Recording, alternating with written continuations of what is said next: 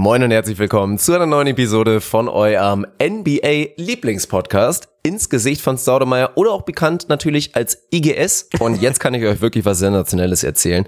Arne und ich haben es geschafft, tatsächlich uns relativ lange angeregt und nicht nur destruktiv über das All-Star Weekend zu unterhalten. Also das ist ein Career First in der History von IGVS und dazu hatten wir noch ein paar Kleinigkeiten, aber ja, es gab ein bisschen längere Zeit nichts, aber ich denke, ich hoffe, die Episode entschädigt ein bisschen. Und dann bleiben wir natürlich weiter auf dem Gas. Und jetzt bin ich gespannt, was du noch hinzufügen willst, weil ich habe dir nichts übergelassen, was du jetzt eigentlich noch sagen kannst. Jassität. Nee, vielen Dank auf jeden Fall dafür. Äh, ich bin wirklich mittelschwer schockiert, dass ich hier nach anderthalb Stunden Podcast-Aufnahme grundlegend zum Thema NBA All-Star Weekend gute Laune habe. Das haben wir die letzten Jahre nicht geschafft, weil normalerweise habe ich mich in einen Strudel von Negativität geredet für diese Scheißveranstaltung. Diesmal haben wir wirklich Gesprächsstoff, sei es der Dunk-Contest, sei es das All-Star-Game, das Elam-Ending, links, rechts. Wir haben auch ein bisschen über Hundescheiße geredet, wenn ich mich richtig erinnere. Also es war eigentlich wieder mal alles dabei, was IGVS. Ich lasse es nicht zu, dass du dieses, dieses V irgendwie in den nächsten Monaten so ein bisschen rausgrindest. IGVS, all das, was uns ausmacht, war dabei. Ich hoffe, ihr habt viel Spaß beim Hören. Wir hören uns die Tage. Jassität, macht's gut, haut rein.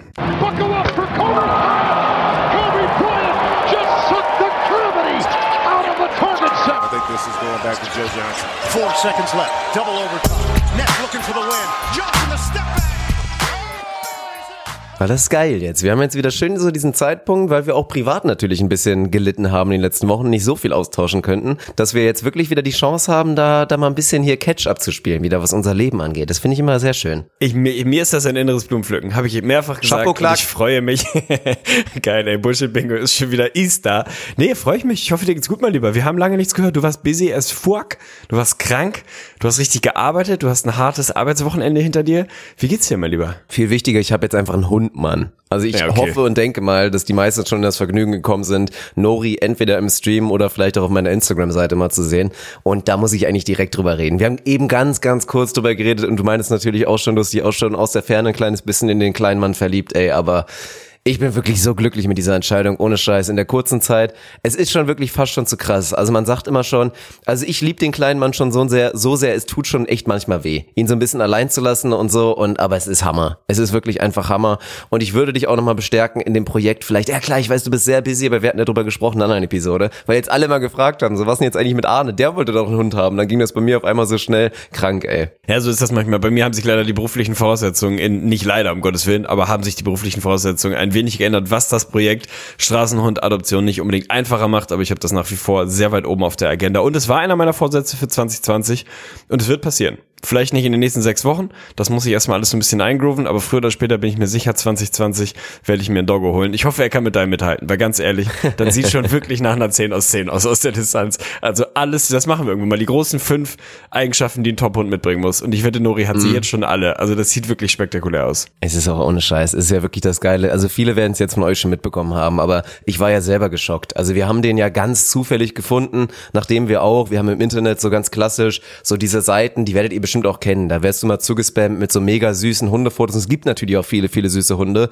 Dann irgendwie Tierengel Bulgarien oder sonst was. Das sind so ganz prominente Facebook-Seiten. Und da waren wir auch schon ein bisschen in Kontakt. War noch einmal schon kurz davor, dass es irgendwie geklappt hätte. Bloß das war teilweise echt so ein bisschen dubios und du hattest so ein bisschen das Gefühl, dass es dann irgendwie doch eher Hundeschlepperei und irgendwie ja Menschenhandel nur halt mit Hunden. Und die werden da irgendwie dann Lastwagen geschickt und irgendwo holst du den auf der Raststätte ab und dann war's das. Da haben wir uns irgendwie nicht richtig wohl bei gefühlt. Und dann haben wir eigentlich einen 180er gemacht und gesagt, komm, wir klappern erstmal jetzt die lokalen Tierheime ab und sind dann irgendwie über ein lokales Tierheim auf der Internetseite zur Dobermann-Hilfe e.V. gekommen. und dann gab's aber halt noch neben den Dobermännern, die da natürlich da irgendwie ja in Not sind und Hilfe brauchen, ist ja natürlich eine, eine Rasse, die ambivalent so ein bisschen wahrgenommen wird. Ich finde Dobermänner mega schön und sind echt richtig geile Hunde, aber natürlich manche haben noch das Gefühl, hm, so Kampfhund, was sie ja gar nicht sind eigentlich und so groß. Und dann gab's aber noch die Rubrik andere Hunde. Und dann wirklich dann, damals meinten, ich meinte das auch zu, zu Sarah, die meinte dann direkt auch so, boah, die Knackwurst, weil er sah wirklich, er war ein bisschen dick damals noch als Baby und man hat schon gesehen, kurze Beine, langer Körper und ein bisschen zu fett gewesen damals, weil er keine Ahnung, zu viele Kartoffeln bekommen hat, die in Polen da irgendwie vom Tisch da vielleicht runtergefallen sind und es ist einfach no joke ein Dobermann-Dackel-Mix, ey. Dobermann-Dackel. Also das Brothers-Logo könnt ihr jetzt mal einmal kurz oben rechts in den Bildrand euch vorstellen. Also noch witziger fände ich es eigentlich, wenn Noris Vater tatsächlich ein Dackel gewesen wäre. Aber es ist, es ist überragend, ohne Scheiß. Der Typ ist überragend. Ihr werdet noch ein bisschen was davon mitbekommen. Also an der Stelle auf jeden Fall meine Instagram-Seite folgen und natürlich bei Twitch auch öfter dabei sein, weil er ist ja jetzt natürlich auch der Streamhund. Ja, freut mich sensationell und hat natürlich im Stream auch schon seine Dogcam. Und das ist auch das, die großen fünf Sachen, die einen Stream geil machen. Eine Dogcam ist ja. auch safe dabei. Also ja. jeder gute Twitch-Stream braucht tatsächlich eine Dogcam. Also sensationell. Ich hatte auch schon das Vergnügen, ihn zumindest digital kennenzulernen, als wir zusammen gestreamt haben. Ich freue mich wahnsinnig auf unser erstes Treffen. Also jetzt mal ganz ehrlich, mhm. der sieht einfach so unfassbar niedlich aus und ich freue mich auf die erste Zusammenführung. Ja, und dann jetzt wirklich, ich habe ja auch ein bisschen gepostet, dann, es ist wirklich, also geil ist wirklich, ich bin jetzt auch mal wieder ein kleines bisschen vitaler, bin jetzt mehr natürlich, weil klar, du, also zwei bis dreimal spazieren gehen, wir wechseln uns natürlich hier auch ein bisschen ab, aber muss natürlich sein, auch gerne ein bisschen länger. Und so jetzt gerade, weil ich bin ja auch immer, ich bin da schon ehrlich und auch ein bisschen pragmatisch, boah, bei so schlechtem Wetter oder wenn es kalt ist draußen, das war in Köln auch immer schon ähnlich, ich bin da nicht unbedingt der, der sagt, komm, jetzt lass doch mal rausgehen, weil ich mich dann schon hier wohlfühle, auch hier von meinen ganzen Monitoren und dann irgendwie gerne hier so ein bisschen was mache, aber jetzt die Chance zu bekommen, wirklich mal rauszugehen und so kriegst du jetzt auch wirklich die ganzen Benefits des Dorflebens einfach nochmal komplett mit, also die letzten Spaziergänge ohne Scheißen, jetzt wird der Hund auch immer selbstsicherer, fängt auch mal an, so ein bisschen selber frei zu laufen und da kannst du auch wirklich mal genießen und mal ein bisschen rumschauen und so denken und du, du warst ja schon mal hier und ist ja wirklich ganz schön, wenn du hier so ein bisschen ja. über die Felder gehst, im Wald rumgehst, ist schon, macht Spaß momentan, ist, ist echt schön. Und wenn es mal warm wird, noch geiler, ey Mann. Kellerkind Dirk, auf jeden Fall, geiler Satz. Ich fühle mich ja auch ganz wohl zu Hause hier vor meinen diversen Monitoren. ja, ist ja die Wahrheit. Geiler. Einblick. Ist ich, ja weiß, ich weiß, ich weiß, ja. Nein, freut mich, freut mich, dass er dich vielleicht auch noch mal ein bisschen an die frische Luft bringt. Das tut dir mhm. gut, mein Lieber. Und ja, deine Gegend ist, ist sensationell. Und was kann es denn Schöneres geben als, also gut, gibt schon ein, zwei Sachen, die man sich vorstellen kann, aber ist ja auch einfach unterschätzt eine geile Sache, irgendwie mit dem Hund ein bisschen vor die Tür zu gehen. Und wenn das Wetter nicht so richtig geil ist, ist doch scheißegal. Danach fühlt man sich zu 100 Prozent gut, wenn man mit dem Hund eine Stunde gegangen ist. Bisschen frische Luft, dann viel toll da irgendwie in der Gegend rum, hat eine gute Zeit, man selber hat eine gute Zeit. Sollte man einfach machen. Freut mich für dich mal lieber. Freut mich. Aber natürlich, ich will jetzt auch mal erwähnen, und das werden jetzt alle nachvollziehen können, da waren noch schon ein, zwei Klassiker dabei. Wirklich, gerade in den, in den ersten anderthalb Wochen. Ey, wie oft es einfach vorgekommen ist, man gibt sich dann da wirklich Mühe und geht morgens mit dem eine Stunde, anderthalb wirklich in den Wald. Richtig schön. So Sachen, die er vielleicht auch natürlich noch, noch nie gesehen hat irgendwie und das alles mega interessant ist. Und die ganzen Klassiker. Du bist kurz davor, in den Wald zu gehen und was passiert? 50 Meter grad noch so im Dorfinneren, schön vor der Haustür von irgendwem, scheißt er da wirklich irgendwo hin, dass du es auch nicht wegmachen kannst. Wirklich genauso, dass es alle sehen, aber dass es irgendwie in so einem Busch drin ist. Und dann holst du da irgendwie hier deinen Scheißebeutel raus. Das sind jetzt auch meine ersten Erfahrungen so richtig mit, mit den Scheißebeuteln, weil damals auf dem Dorf, da hat man das ein bisschen entspannter gesehen mit den Hunden.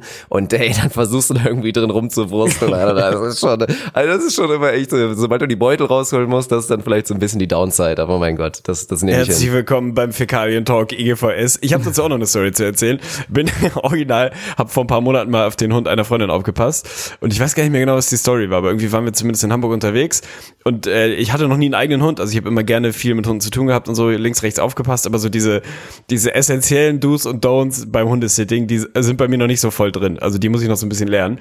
Gehe jedenfalls mit dem Hund hier durch Hamburg und irgendwo so querbeet so ein kleiner Grünstreifen. Also jetzt eigentlich nichts, wo per se irgendwie wahnsinnig viele Menschen lang gehen oder so. Also halt eigentlich was, wo wo man sagen würde, mein Gott, ist halt auch so ein klassischer Streifen, wo Hunde halt hinkacken, hinpissen so. Weiß auch jeder, der da vorbeigeht, ist eigentlich völlig safe. War mir aber nicht so hundertprozentig klar und ich natürlich pflichtbewusster Bürger. Der, der Hund macht da irgendwie seine paar Meter, fängt komplett an loszuscheißen, aber halt wirklich akkuratesten Dünnschiss. Also wirklich so eine oh richtig, nein. eine richtig flüssige Nummer. Also nicht komplett flüssig, aber halt schon, keine Ahnung. Also wenn zehn wirklich so richtig ansatzweise steinartiger Brocken ist und null ist Wasser, dann war es schon so eine 2,7 oder so, ne? Richtig flüssig, also einfach so eine braune Schmiere. So scheißt die da halt einfach mitten, mitten auf den Grünstreifen. So, ich stehe da irgendwie, guck nach links, guck nach rechts, denk so, ja fuck, ey, was ist denn jetzt hier, was ist denn der Hundeknigger, Alter? Also tue ich jetzt so, als hätte es keiner gesehen was ist und denn lauf der weg. Hundeknigge, wie geil. Naja, ey. ist ja so. Also drehe ich mich jetzt um und renn weg und hoffe, dass es keiner gesehen hat. Ähm, play ich das einfach, also spiele ich das total cool und sage einfach, ja gut, hat er hingekackt, schönen Tag euch, ciao. Oder was mache ich jetzt? Und was mache ich? Wirklich als pflichtbewusster Mensch, treffe natürlich die Entscheidung, musste jetzt durch, zieh mir diese Hundetüte wie so ein Handschuh über und hab dann wirklich versucht, diese Scheiße irgendwie in diese Tüte zu bekommen, was zu 0% funktioniert hat. Ich wirklich fünfmal fast gebrochen habe und nicht nur so, also kein Scheiß so, dass man es ein bisschen eklig fand, sondern wirklich so, dass ich als safe schon irgendwie Bröckchen im Mund hatte und mich so erniedrigt gefühlt habe, wie ich in dieser Scheiße rumgewühlt habe. Das dann irgendwann irgendwie in Mülleimer getan irgendwie noch gedacht, ey, come on, so, das war echt so ein kleiner Dienst an der Menschheit. Das war wirklich eine gute Aktion. Also Ehrenmann-Aktion, voll nice. Gefühlte Woche später gehe ich mit der Freundin und dem Hund durch die Gegend. Wirklich ähnliche Stelle, ähnliche Situation. Hund scheißt eine ganz akkurat aufsammelbare Wurst irgendwo hin, interessiert sie zu 0%. Geht einfach weiter. Oh. Und ich dachte so, ey, ganz ehrlich, ich habe letzte Woche wirklich im Durchfall deines Hundes rumgewühlt und du bist nicht mal bereit, diese kleine Wurst da aufzuheben. Sie hatte einen Case, weil das war wirklich eine Stelle, wo es ehrlicherweise scheißegal war. Aber ich dachte halt, ja gut, hebe ich jetzt schon auf, was soll ich machen? ist ja auch irgendwie unfair anderen Leuten gegenüber. Also an alle Hundebesitzer da draußen, ey, gebt mir mal ein bisschen Feedback. Ab welcher Konsistenz kann man ruhigen Gewissens sagen, das fasse ich nicht an und wo ist es asozial? hatte ich letztens auch das Problem. Der Kleine hatte auch das erste Mal ein bisschen Durchfall. Und ich sagte ehrlich, ich habe auch in der Schmierscheiße da rumgegraben und dann geguckt, aber es geht halt nicht richtig. Da ist die Grenze erreicht. Aber man soll es schon machen. Also die Grenze ist erreicht, ey, irgendwo wirklich auf dem allerletzten Feldweg oder irgendwo in der Natur oder irgendwo im Wald, wirklich am Rand, da kannst du die Scheiße ruhig mal liegen lassen. Ist ja am Ende des Tages irgendwie auch nur Dünger. Aber spätestens in der Stadt sollte man doch die Tüte da rausholen. Glaubst du, es gibt irgendwo ein Paralleluniversum, in dem ein deutscher Pinscher, der 95 Kilo wiegt, 2,50 Meter groß ist, wenn er sich lang macht, so einen Menschen, so einen kleinen Menschen alleine hat und da so eine richtig schöne Menschenscheiße dann einsammelt? Ja, 100 Prozent. Also ich bin absolut überzeugt davon, dass es so andere, andersrum geartete quasi Lebensformen gibt, in denen wir Menschen da sind, wo wir hingehören, nämlich irgendwo im unteren Drittel der Nahrungskette, mhm. weil uns fast, an, fast alle Lebewesen safe evolutionär voraus sind, so. Und das eher ein Zufall ist, dass wir jetzt da zufällig uns selber an, an die Spitze gesetzt haben, bin ich mir hundertprozentig sicher, sowas gibt Und wahrscheinlich ist so, keine Ahnung, ich stelle mir das natürlich auch so ein bisschen alt elfmäßig vor, wo dann halt irgendwann mal irgend so ein gescheiterter Astronaut irgendwo im Hinterhof landet und halt in so einer Familie von Alfs auf einmal dann irgendwie the odd one out ist, der versteckt werden muss und der irgendwo in den Garten scheißt. Also ich 100 Prozent. Würde mich wundern, wenn nicht. Es ist unwahrscheinlich, dass nicht, wenn man mal ehrlich ist. Ja, ist vor allen Dingen das Perverse. Habe ich gerade so ein bisschen drüber nachgedacht, wie das dann so wäre und dann denkt man sich so, ja komm, was gibt man denn da seinem Menschenhund? Und dann so, ja gut, dann kriegt er halt das das halb halb Rinderhack oder das halb halb Schweinehack für 1,50 vom Aldi oder irgendwie sowas, eine Beefy Roll. Komm, ist doch nicht so schlimm so. Und dann dann, ja, und letztendlich entscheiden wir uns dafür, als die Superior Rasse den, den gleichen Scheiß zu essen. Naja, gut, wir wollen das fast nicht aufmachen. Komm, gehen wir langsam mal zum All-Star-Game, ey. Wir hatten jetzt eine kleine Pause. Also gut, Pause, oh, das ist jetzt wieder Triggerwort für ein, zwei Leute, die ein bisschen sauer geworden sind in den letzten Wochen. Ey, ganz ehrlich, wie gesagt, wir haben ein bisschen schlechten Job wieder gemacht, zu kommunizieren. Ich will mich vor allen Dingen bei allen Patreoneten in der Stelle ein bisschen entscheiden. Es kostet uns nichts, gerade bei Patreon für alle Patreoneten da privaten Nachricht reinzuschreiben, ey Jungs, äh, wir sind diese Woche raus, weil XY, weil ich zum Beispiel Bronchitis hatte und es wirklich keine Option gab aufzunehmen. Dann, wie gesagt, hatten wir kommuniziert, haben uns entschieden, in der einen Woche statt Podcast ein siebeneinhalb Stunden Trade Deadline Stream zu machen und davon war Arne über die Hälfte der Zeit da. Arne war nochmal bei einem weiteren Stream fast komplett mit dabei. Also es gab wirklich viel, viel IGFS-Content. Ich sag ganz ehrlich immer, es geht nicht darum, meinen eigenen Stream zu pushen, irgendwie zu schauen, dass ich da die Subs und die Donations abgeier. Aber ganz ehrlich, wenn ihr den ganzen Content verpasst, dann seid ihr einfach selbst schuld. So, ich kann es verstehen, wenn ihr sagt, das ist nicht das Gleiche, aber am Ende des Tages muss ich mir auch ein paar Nachrichten anhören, dass es ja frech gewesen wäre, im Podcast Werbung für den Twitch-Stream zu machen und so weiter. Aber an der Stelle eine Anekdote, weil es kam jetzt auch wirklich mehrere Nachrichten von Leuten, die gesagt haben, sie sind auch keine Patroneten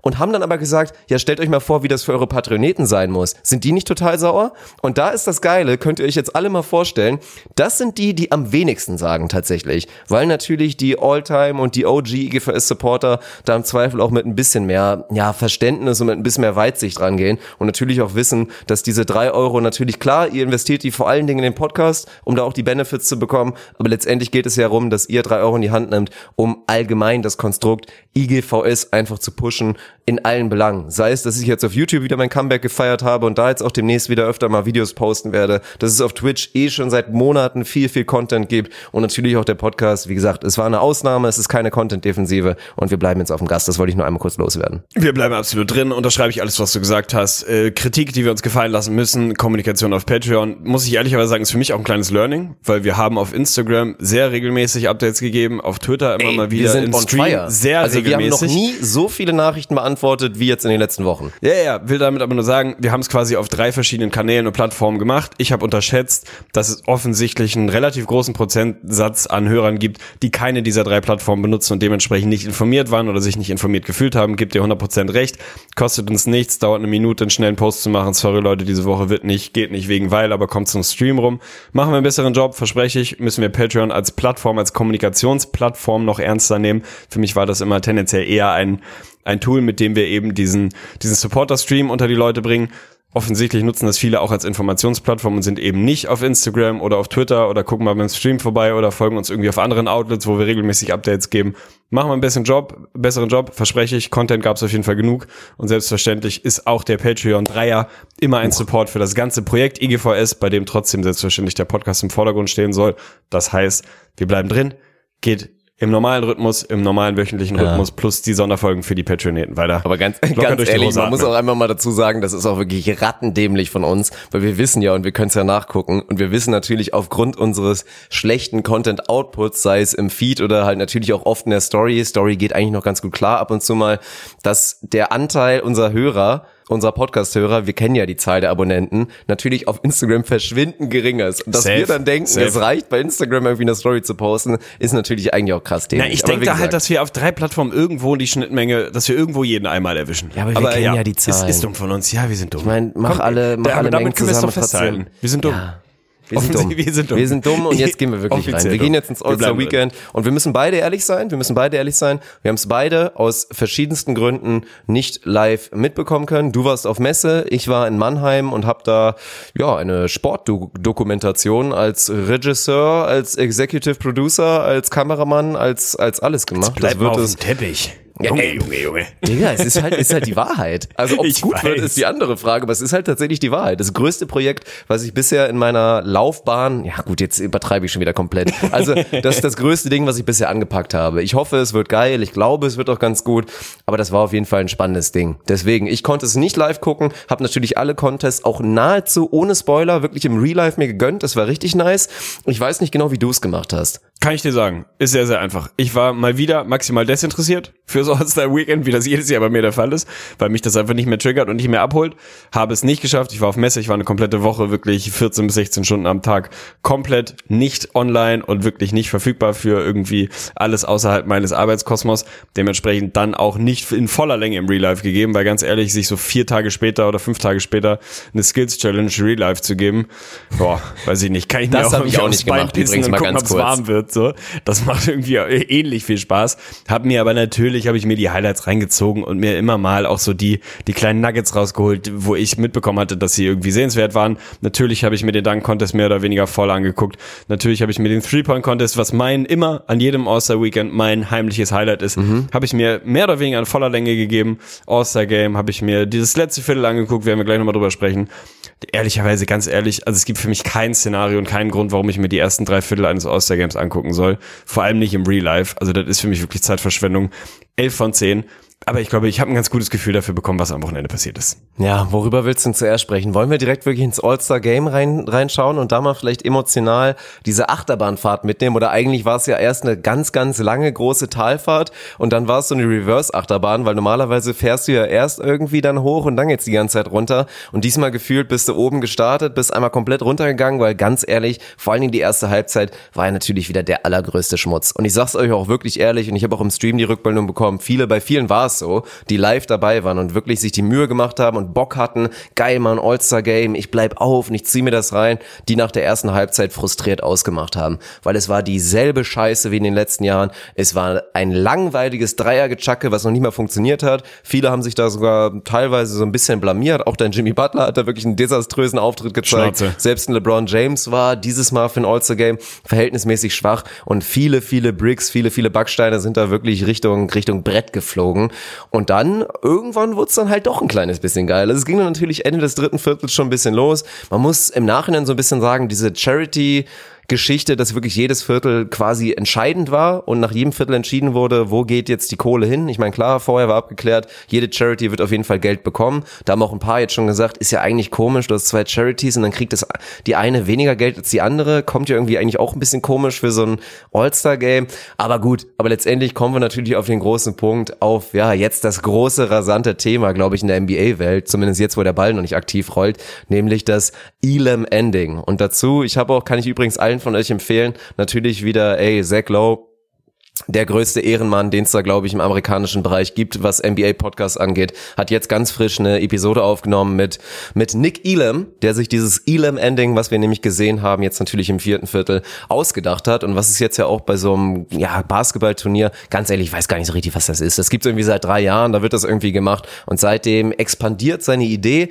Und ja, dieses Mal wurde es so ausgeführt, dass natürlich als Hommage an Kobe gesagt wurde, im vierten Viertel, komm, ist jetzt vorbei wir haben vorher den Score addiert und viertes Viertel wird die Uhr ausgemacht und viertes Viertel heißt einfach, auf den, den Score des führenden Teams machen wir einfach 24 natürlich für Kobe drauf und am Ende des Tages, wer zuerst diese fiktive Zahl erreicht, ich glaube es waren 157, gewinnt. Ihr habt es alle gesehen. Dazu gibt's viele, viele Adaptionen. Ich glaube, bei diesem Turnier wird das mal ausgespielt. Dann wird dann quasi die letzten vier Minuten, wird dann ausgemacht und dann werden noch quasi sieben Punkte draufgerechnet. Und ja, wozu es geführt hat, das haben wir natürlich am Ende des Tages gesehen. Das ist dann schon sehr, sehr exciting wurde. Am Ende war es natürlich, wir müssen noch über diese Freiwurfgeschichte auf jeden Fall reden.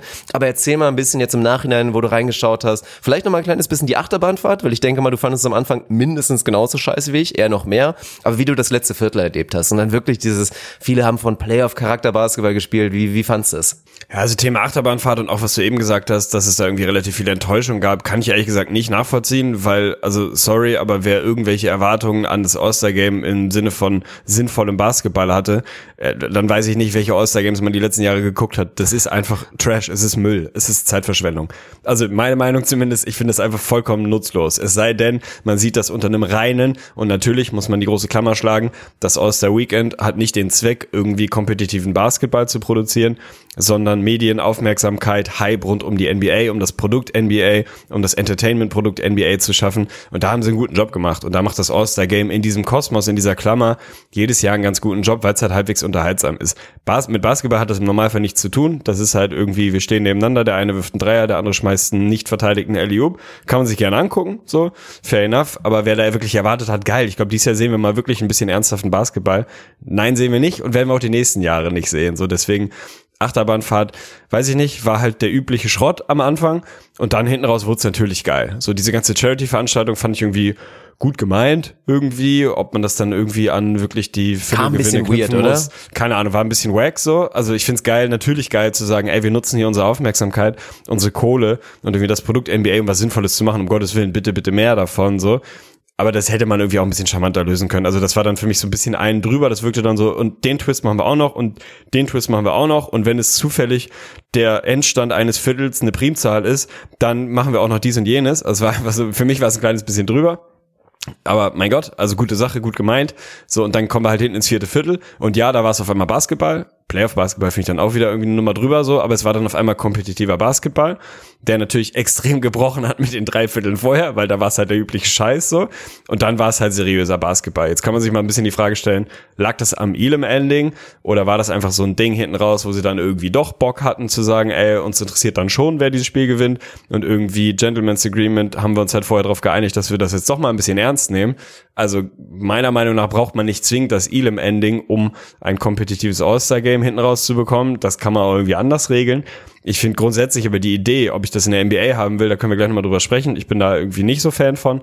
Aber grundsätzlich das Format zu sagen, wir nehmen eben genau diesen, diesen Faktor der auslaufenden Zeit, nehmen wir raus, weil der natürlich dazu führt, dass hinten Tempo weggeht, dass auf die Uhr geguckt wird, dass du das hinten so weggrinden willst, weil du halt ein klar gesetztes Ende zeitlicher Natur hast und einfach sagen kannst, so ja, mein Gott, lassen wir halt die Clock runterlaufen, dann ziehen wir hier nochmal einen Foul, ziehen da nochmal einen Foul. Ich meine, wir alle kennen, kennen Basketballspiele in den letzten Jahren und die letzten paar Minuten. Das ist in den seltensten Fällen schön, mit einem Grund, warum ich mir selten nur noch Live-Basketball reinziehen will, sondern mich dann echt freue, wenn ich im League Pass Real Life gucke und halt dann dauernd mal irgendwie 30 Sekunden skippen kann, weil ich da irgendwie auch kein, keine Freude mehr dran habe, so. Ob dann dieses Elam-Ending wirklich die, die Lösung dafür ist, weiß ich nicht, aber ich finde es grundsätzlich schon cool zu sagen, dieses Element des Zeitverschleppens, irgendwie ein bisschen wie im Fußball, Alter, wenn irgendwie, wenn es, keine Ahnung, 2-1 steht in der 85. Dann, das brauchst du ja auch nicht mehr anzugucken in den meisten Spielen. Dann liegst du nur noch am Boden, dann wird hier nochmal ein Einwurf geschunden und so. Das ist einfach, weil du diesen, diesen zeitlich limitierten Faktor hast, passiert das. Den rauszunehmen, finde ich als Idee erstmal nice. Und zu sagen, wir setzen einen Zielscore, da geht's hin und wenn, wenn ihr dafür 45 Minuten braucht, dann braucht ihr dafür 45 Minuten. Und wenn ihr es in zwei Minuten schafft, weil irgendjemand total Feuer fängt, dann ist es auch okay. Das nimmt auf jeden Fall natürlich ein bisschen dieses, diese Zeitverschleppen und dieses Zeitschinden hinten raus. Und das finde ich erstmal grundsätzlich geil.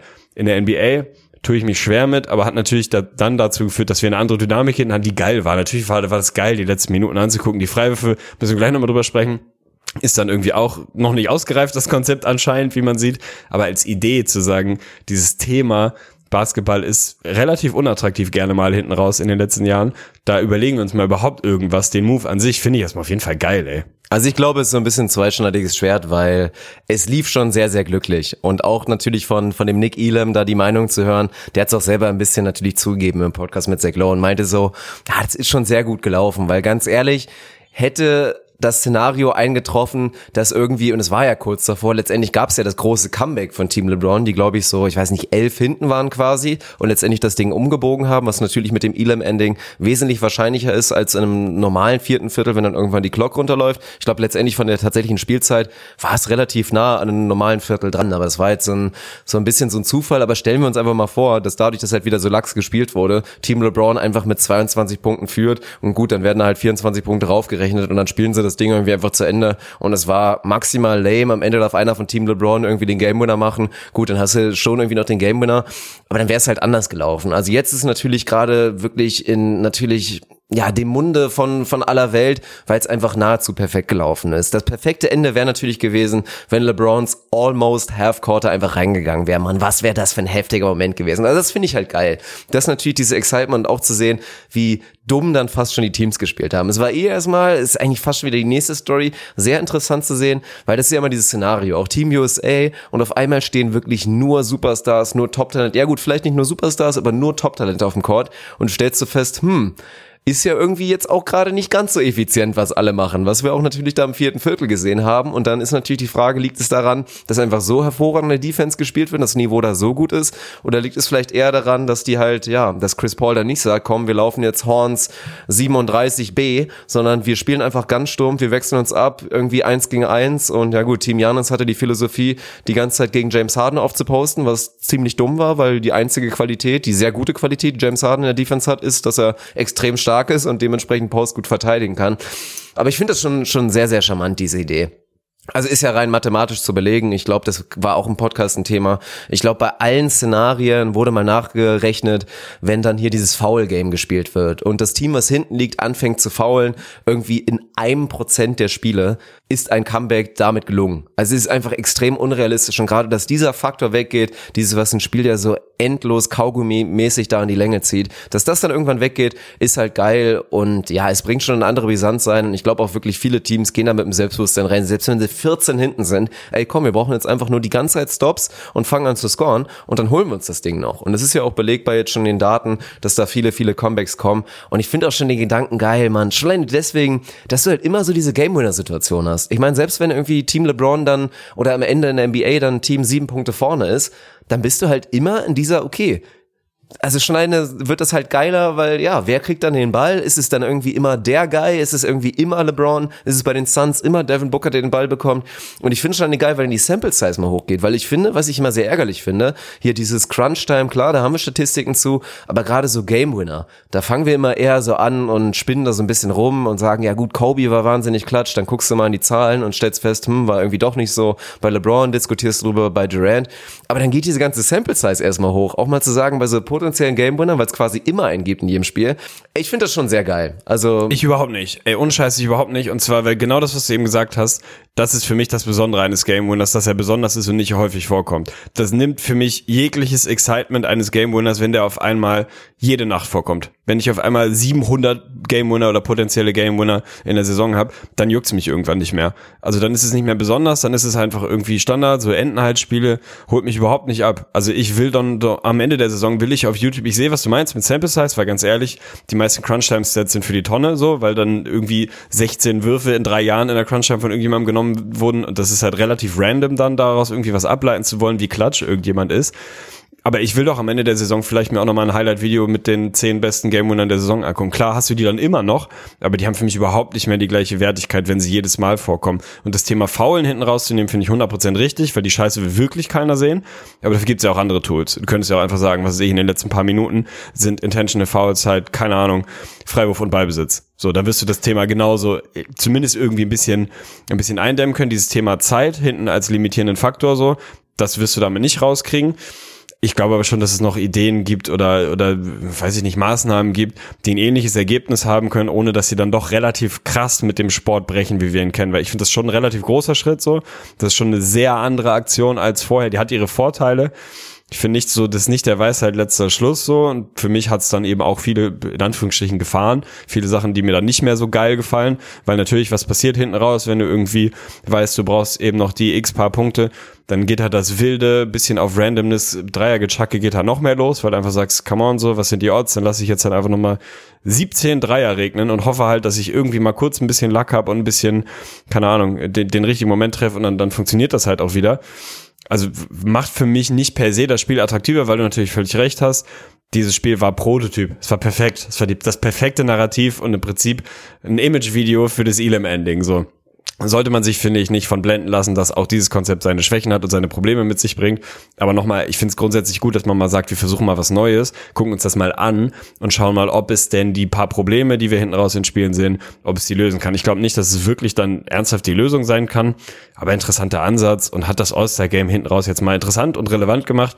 Ich glaube nicht, dass es nur daran lag. Wie gesagt, ich glaube, man hätte das auch, auch anders hinbekommen können. Aber war ja erstmal geil zu sagen, ich gucke mir mal die letzten paar Minuten. Ich meine, hättest du mir vor, vor irgendwann in meinem Leben gesagt, ich werde mal hier sitzen und werde mir ein YouTube-Video angucken, was heißt The Last Six Minutes of an All-Star Game, hätte ich dir gesagt, zu null Prozent.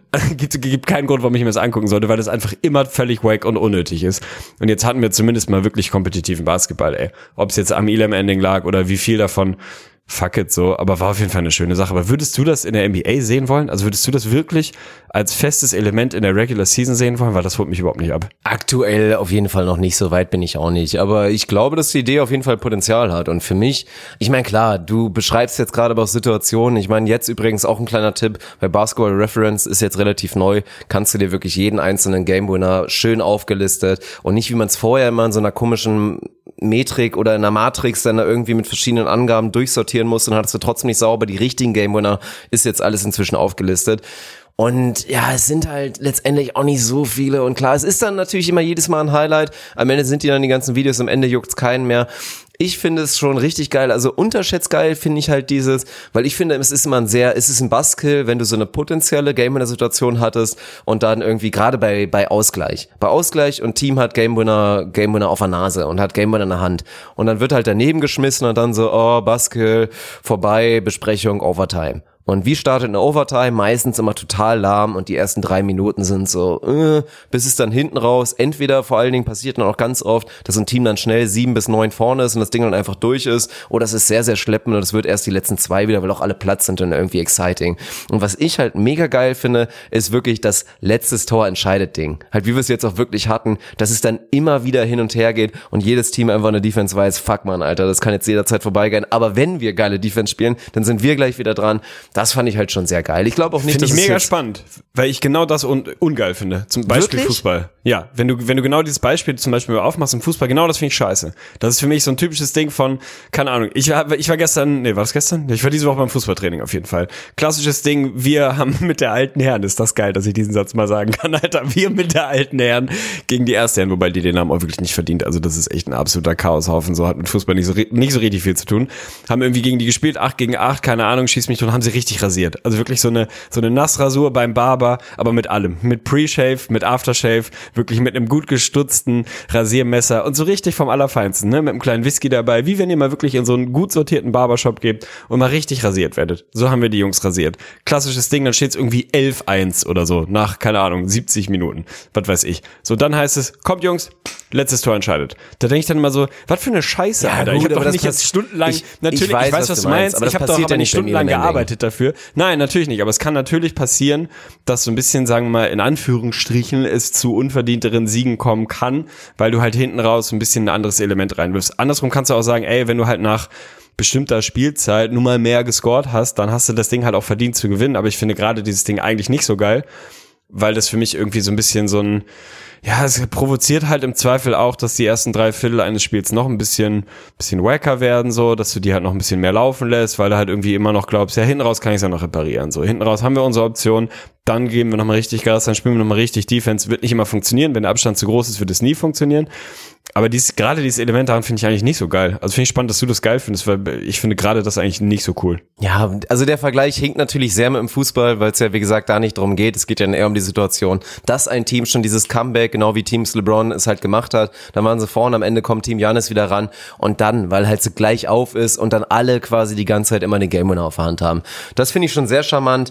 Ja, ansonsten keine Ahnung, mal gucken. Also wie gesagt, ich glaube, es hat schon, es hat auf jeden Fall Potenzial. Wir müssen ja schauen, wie es weitergeht. Aber ich würde es, ich sehe es genauso wie du. Ich würde halt die ersten drei Viertel oder die Spielzeit davor nicht minimieren wollen von der Wertigkeit. Also ich würde dann auch ganz klar sagen, das komplette vierte Viertel mit diesen Regeln zu spielen, ist für mich zu viel. Ich würde es dann auch, genau wie es halt bei diesen anderen Turnieren gemacht wird, sagen, die letzten sechs Minuten vielleicht, die letzten vier Minuten und dann, wie gesagt, werden da irgendwie zehn raufgerechnet, sieben raufgerechnet und dann ist es ja so, wenn du vorher ein Blowout hattest und du schießt halt das Team mit 30 plus ab, ja, dann laufen halt die letzten vier Minuten, klar, das könnte dann auch dazu führen, dass die Leute sagen, boah, lame, aber es ist halt immer lame. Blowout-Time, was auch immer, ist immer lame. Und dann gewinnst du ja trotzdem immer, dann ist die Mathematik auch da voll auf der Seite und diese Comebacks werden halt nur im absolut äußersten Fall kommen. Und da glaube ich schon auch, dass es dann exciting wäre, stell dir das halt mal vor. So ein Team ist 24 hinten und in einem Spiel, wo dann halt nach sechs Minuten dann irgendwie halt die Teams sagen würden, komm, ja, hier Bank rein oder schon viel früher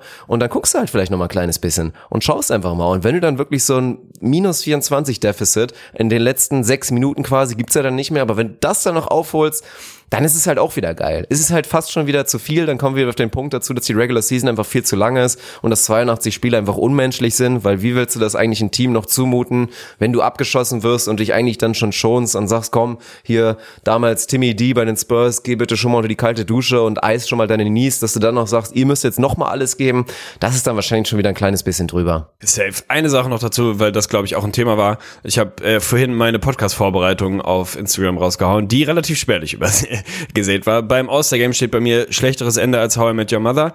Warum? Weil eben genau diese Freiwurf-Thematik da ist. So, ja, ich weiß, Spiele enden manchmal mit Freiwürfen und auch in diesem Konstrukt Elam Ende, ich habe dazu ein bisschen was gelesen, sind es irgendwie, keine Ahnung, 15 Prozent der Spiele oder so, also mhm. so ein vertretbarer Wert. Das ist jetzt nicht so, dass das wahnsinnig oft passiert, also das geht schon so klar und natürlich auch im, im aktuellen Modell äh, enden Spiele mal mit einem Freiwurf, aber das war für mich schon echt so ein massiver Downouter, dieses Spiel. Ja, hatte natürlich irgendwie die positive Randnotiz, dass äh, Anthony Davis den ersten verkackt. Ich hätte mir ehrlicherweise gewünscht, also wirklich ganz ehrlich, dass er den ersten Attentional voll brickt. Einfach um zu sagen, ey, pass auf, wenn dann dann machen wir es mit Stil so. Der letzte Freiwurf entscheidet und er hat ja schon versucht, den ersten zu machen. So, hätte ich einen geilen Move gefunden, weil es ein fucking All-Star-Game, so interessiert am Ende eigentlich auch niemanden so wirklich. Dann trifft er das Ding, dann ist es durch. Und natürlich haben sie da versucht, auch noch mal ein bisschen Hype aufzubauen und haben sich da irgendwie gefeiert für. Das hat für mich als Zuschauer aber zu 0% funktioniert. Also wirklich zu 0%, weil das Ding für mich damit durch war. Und natürlich bei diesem almost Half-Quarter von LeBron, wo jeder in der Sekunde, in der der den Ball hinten bekommen hat, wusste, dass er gleich von kurz hinter der Mittellinie abdrückt. Es war für jeden Alter, Menschen klar, weil er das Ding, vor weil er das Ding natürlich mit Stil dann zu Ende bringen wollte und mit maximalem Hype und da wäre die Halle eskaliert, wäre alles mhm. geil gewesen, wäre eine schöne Geschichte gewesen. So war es für mich halt ein maximaler Downer. So, weil das war dann wirklich so, ja, kann man, wie lame kann ein Spiel denn eigentlich enden in diesem Konstrukt? Wie gesagt, im jetzigen Konstrukt enden Spiele sehr häufig sehr lame, nämlich genauso über Freiwürfe, dann hier nochmal ein Foul und dann nochmal ein Halfcourt tief und leck mich fett, so. Fand ich aber ein bisschen ungeil und würde mir da wünschen, wobei mir das dann eigentlich auch schon wieder zu viel ist, weil ich das Spiel ungern so viel verändern würde, wie allein das E-Learning das jetzt schon macht. Also mir geht das viel zu weit. Wenn man es aber schon so macht, finde ich, musst du zumindest konsequent sein und hingehen und sagen, in diesen letzten x Minuten oder was auch immer, ist ein getroffener Freiwurf nicht ein Punkt für dich, sondern minus ein beim ja, Gegner. genau. Um halt genau das Bestrafung rauszunehmen. Fürs Foul, du, minus genau, eins für dein Team. Ja, genau, damit du halt wirklich immer einen normalen, ein In-Game-Play quasi hast, was das Spiel beendet, weil sonst hype mich das halt gar nicht mehr. Also wenn dann, ey, weiterentwickeln, an diesem Modell ein bisschen rumarbeiten, da bin ich voll dafür, so, ne? Also überlegt euch, keine Ahnung, also überlegt euch geil, soll die NBA sich halt mal überlegen, so, äh, welche Elemente davon sie geil finden, welche vielleicht noch problematisch sind, das einfach noch mal ein bisschen ausprobieren. Keine Ahnung, probier's von mir in der D-League oder so oder G-League oder wie auch immer. Also nimm mal diesen Impuls auf, dass es Sinn macht, irgendwelche Sachen zu ändern. Guck, wie man das noch besser machen kann, ohne dass man das Spiel völlig verzerrt. Dann gib ihm, ey. Also, mein Gott, warum nicht? Neue Wege gehen finde ich prinzipiell gut. Wie gesagt, in der Form jetzt für mich fünf Schritte zu weit. Aber so als Impuls auf jeden Fall geil. Ja, und selbst wenn du irgendwann, mein Gott, ey, das ist ja das Ding. selbst wir sind ja in dem Sinne noch so festgefahren und noch so restriktiv, obwohl wir eigentlich immer sagen, die NBA ist eigentlich die progressivste Liga, die es äh, ja im professionellen Sport eigentlich so gibt und alle sind da immer sehr mutig. Adam Silver hat jetzt auch schon viel gemacht und trotzdem halten wir jetzt immer so an allem fest und sagen, boah, veränder mir doch bloß nicht meine Regular Season. Ich will auf jeden Fall auch diese All-Time-Vergleiche machen und wenn du jetzt sagst, es gibt irgendwann nur noch 62 Regular Season Spiele, dann kann sich ja keiner mehr vergleichen mit Kareem und mit LeBron und mit MJ und mit Kobe so, das ist ja eigentlich das Schlimme, weil letztendlich sind wir uns doch alle einig, wenn wir Hand aufs Herz machen und ich habe den letzten Monat miterlebt, Mann. Der letzte Monat, die letzten 30 Tage waren schlimm. Da hat mir das Herz geblutet als NBA-Fan, weil es keinen Spaß gemacht hat, diese scheiß Spiele zu gucken. Kannst du abbauen, kannst du rückbauen, den kompletten, so hier Mitte Januar bis Mitte Februar vom All-Star-Game. Die schlimmste Zeit, Schmutz, die Spiele sind nichts wert. Das war natürlich halt noch krasser, dass wir jetzt durch den, ja, durch den Tod von Kobe halt noch mal viel mehr aufgezeigt ha bekommen haben, dass die Spiele halt wirklich gar nichts bedeuten zu dem Zeitpunkt. Aber auch wenn jetzt diese Tragödie nicht passiert wäre, dann hätten wir im Nachhinein oder hätten wir zumindest persönlich auf jeden Fall jetzt hier im Podcast auch wieder gesagt, ey, der letzte Monat war irrelevant. Und dann kann ich mir schon vorstellen, dass wir irgendwann in der NBA-Welt leben, wo wir vielleicht sagen, komm, wir bringen ein bisschen mehr Excitement in die Regular Season und machen das vielleicht so. Und meinetwegen, ab Playoffs spielen wir dann vielleicht wieder straight up oder vielleicht hier für diese In-Game Tournaments, wenn wir irgendwann sagen, es gibt vielleicht einen NBA-Pokal in dem Sinne oder ein Play-In für die Playoffs oder irgend sowas, Play, Play Down, Play Up, was auch immer. Dann kann ich mir vorstellen, dass es irgendwann passiert. Also das ist auf jeden Fall das Ding. Und ansonsten mit den Freiwürfen bin ich, wie gesagt, voll bei dir. Man muss natürlich fairerweise dazu sagen, hat auch Nick Elam selber gesagt im Podcast mit Zach Lowe, dass halt, ja, es passiert halt selten und es ist halt jetzt ein bisschen unfair für ihn, dass alle direkt kommen, oh, war so lame, weil realistisch betrachtet, hast du ja eben auch gesagt, wäre es ein relativ verschwindend geringer Anteil, der durch Freiwürfe entschieden wird, im Vergleich zu, dass aktuell fast jedes knappe Spiel im aktuellen Konstrukt der NBA durch Freiwürfe entschieden wird. Aber ansonsten wäre ich bei dir. Ja, 100% recht. Finde ich auf jeden Fall geil, wie wir jetzt schon die Konservativen sind. Also IGVS, der Philipp Amthor unter den NBA-Podcasts. Hier bleibt alles, wie es ist. Ich möchte nicht, dass sich hier irgendwas ändert. Ja, aber ist ja immer so ein schmaler Grad. So Veränderung ist gut, Verbesserung ist gut, aber so stay true to the game, so, ne? Also ich will nicht, dass das Spiel in seinem Charakter so hat. Deswegen bin ich ja auch so maximal gegen einen Four-Point-Shot. Ja, das wollte so ich auch gerade sagen. Und diese Scheiß, Idee macht mich wahnsinnig. Sagen, bitte niemals. Also es ist einfach so, Nein. bitte lass die Scheiße bleiben, ja. so, ne? Verändert das Spiel, verbessert das Spiel in Kleinigkeiten, wie auch immer, aber lass den Kern des Spiels bestehen. Diese Vergleichbarkeit über, äh, über verschiedene Jahrzehnte oder was, die finde ich völlig für den Arsch, finde ich total scheißegal. Also finde ich als Argument. Ja, ich bin sagen, ehrlich, ich finde es ein bisschen schade. Nicht, ich nee, finde es ein kleines voll bisschen dagegen, schade. Kann ich verstehen, ich kann das verstehen, so, mhm. das ist für mich persönlich scheißegal zu sagen, irgendwie kann ich das jetzt vergleichen mit einer Saison vor 35 Jahren, so, ey, dafür hat sich zu viel im Spiel sowieso geändert, sei es dann der Dreier oder Shotclock oder Defense, Handchecking, schieß mich tot. Es ist sowieso nicht wirklich vergleichbar, da ist es dann für mich auch egal, ob man das fast auch noch aufmacht. Was ich von dir wissen will, und das ist die Überleitung ja. zum nächsten Thema. Ich habe vor ein paar Jahren, vor ein paar Jahren sein, geil, aber sagen wir mal, im, im legendären, im kontroversen Dunk-Contest zwischen Zach Levine und Aaron Gordon, habe ich danach irgendwie auf Twitter, glaube ich, mehr oder weniger sinngemäß getweetet, Aaron Gordon got dropped tonight. Natürlich auch so ein bisschen, bisschen provokant. Du hast mir da im Nachgang, glaube ich, sogar ein kleines bisschen widersprochen. Müssen mhm, wir gar nicht heute nochmal mhm. drüber reden. Wurde er diesmal wirklich gerobbt? Also wenn ich das gestern oder vorgestern nochmal getweetet hätte, hättest du gesagt, okay, safe, Alter, diesmal ist es wirklich so? Oder gibt's für dich einen Case und irgendwie eine Welt, in der das wirklich schon wieder nicht verdient hatte, das Ding zu gewinnen? Ah, es ist ein ganz schwieriges Thema und ich habe das tatsächlich gestern im Stream gemacht. Also an der Stelle könnt ihr euch gerne mal das Wort gönnen. Das war wirklich unterhaltsam und es hätte sich wirklich gelohnt dabei zu sein, weil wir haben uns alle Danks nochmal angeguckt, haben die durchbewertet und haben quasi selber, dann hat hier Grüße gehen raus in Serious, er hört mit, mit Sicherheit gerne gerade zu, hat dann seinen Tippspielbot, der der Typ ist ja auch ein Programmierer und so weiter, ganz verrückt, hat dann wirklich so gemacht, dass alle abstimmen konnten und letztendlich die IGFS Community Geil. auf Twitch dann eine Gesamtnote hatte und dann wirklich halt Dwight für seinen einen Dank dann eine 30 bekommen hat, Fünf. statt eine 49 ja. oder irgend sowas. Also das war, das war mega geil. Und dann haben wir das erstmal so durchgezogen und letztendlich werden wir drauf kommen müssen. Ich habe halt einen Vorschlag gemacht, wie du das, wie du es, ja, wie du es besser machen kannst. Du hast den Stream, glaube ich, noch nicht gesehen, da werden wir gleich drüber reden. Ich muss sagen, dass im Kontext, wie aktuell der Dunk Contest gemacht wird, mit diesen absolut verwässerten Noten und die 50 wird einfach viel zu früh gezückt und das Dwight da für seinen Superman Dunk, der Hommage an Kobe sein sollte, wobei ganz ehrlich, war es eine Hommage an Kobe. Ja gut, klar, ich das meine, er wollte eigentlich mit Kobe selbst, einen Dank machen und so weiter, aber dann dafür irgendwie zu sagen, da müssen wir jetzt eine 49 geben oder fast eine 50, ging natürlich völlig zu weit, aber das war ja der Start und am Ende des Tages war es berechtigt, einfach nur noch 50s zu geben am Ende im Dank-Off. Und dann wurde Aaron Gordon in dem Sinne gerobbt, weil ich hätte safe auch gesagt, dass er für den Taco-Dunk hätte gewinnen müssen. Weil ich meine, es war ein bisschen repetitive, was Derrick Jones Jr. gemacht hat. Und in dem Sinne war es halt schon spektakulär, dass Aaron Gordon natürlich Taco Fall mit seinen 7'5, 7'6, was auch immer, gefühlten 2 Meter 80, dass er da sich ein bisschen einknickt. Aber ganz ehrlich, selbst wenn der so ein bisschen den Nacken nach vorne macht, dann ist er trotzdem noch so groß. Also dann wäre es noch genau das gleiche, als ob Aaron Gordon straight up über Dirk Nowitzki rübergesprungen wäre und dann den da reinstopft. Also es war für mich spektakulärer. Dementsprechend wurde er gerobbt. An sich aber, yes. und ich bin das durchgegangen gestern im Stream, ziehe ich für mich persönlich das Fazit. In meinen Büchern hat Derrick Jones Jr. tatsächlich verdient gewonnen. Müssen wir gleich drauf kommen, aber erstmal deine Meinung. Finde ich krass auf jeden Fall, weil für mich ist es, also ich sehe es anders so, für mich ist aber ein bisschen die Frage, was wollen wir beim Dunk Contest überhaupt belohnen? Also worum geht's uns da? Geht's uns dabei, keine Ahnung, wie hoch bewerten wir, sagen wir mal, den besten Dank des Abends, weil das ist ja auch immer mhm. so ein mhm. Case, wie oft oder wie Den hoch hat der Aaron Gordon, wir? oder? Mal kurz, genau, um das safe, zu klären. Safe, 100 Prozent. Ja. So der wie, 360er, wie dieser wunderschöne, genau. der so ein bisschen genau, Revival genau, zu 2016. Ja. Wunderschön, wunderschön. Wie hoch bewerten wir Kreativität und so weiter und so fort? Wie, wie hoch bewerten wir Konstanz? Wie hoch bewerten wir First Try, Second Try oder was auch immer? So, ich finde auch in dem Konstrukt, wie der Dunk Contest aktuell strukturiert ist, finde ich, kann man sagen, kann, kann man schon Case dafür machen, dass Derek Jones Jr. den, den gewinnen darf, den gewinnen kann und vielleicht sogar verdient gewonnen hat. Okay, so kann man machen. Aber für mich ist, wenn ich mir den ganzen Abend nochmal Revue passieren lasse, wenn es den Case gibt, dass Derek Jones Jr. das Ding nach diesem Abend verdient, gewinnt, dann ist die Struktur scheiße.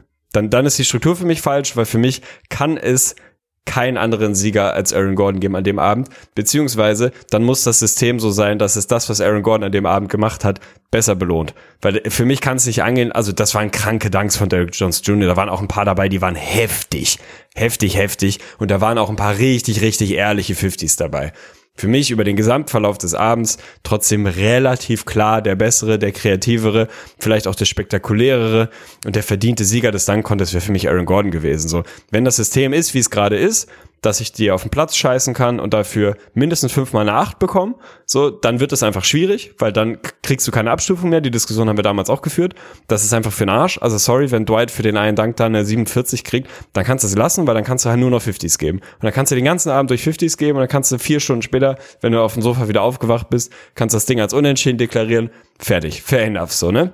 Aber da muss ich mir einfach mehr Spielraum geben und mehr Varianz geben, dass eine 50, keine Ahnung, wenn es nach mir geht, sollte eine 50 halt einmal, zweimal am Abend vergeben werden. Und halt nicht öfter. So, dann hagelt es von mir aus 49er, ist mir scheißegal. Oder du machst nochmal halbe Noten, wie früher. Eine 8,5, eine 9,5, wie auch immer. Und für einen Scheißdank oder für einen langweiligen Dank oder irgendwie, keine Ahnung, gibst du halt mal eine 30, eine 25, eine 17, was auch immer halt gerade irgendwas, benutzt halt die, die Zahlen 0 bis 10 und nicht die Zahlen 8 bis 10 das würde halt schon helfen dafür, glaube ich, dass dann gestern wahrscheinlich auch ein Aaron Gordon gewonnen hätte, weil ich ihn insgesamt den, den besseren, den kreativeren, den ausgefallenen Danker fand, weil Derrick Jones Jr. waren alles krasse Danks, waren aber auch so dreieinhalb davon waren fast der gleiche, die, die den nicht, nicht weniger spektakulär machen.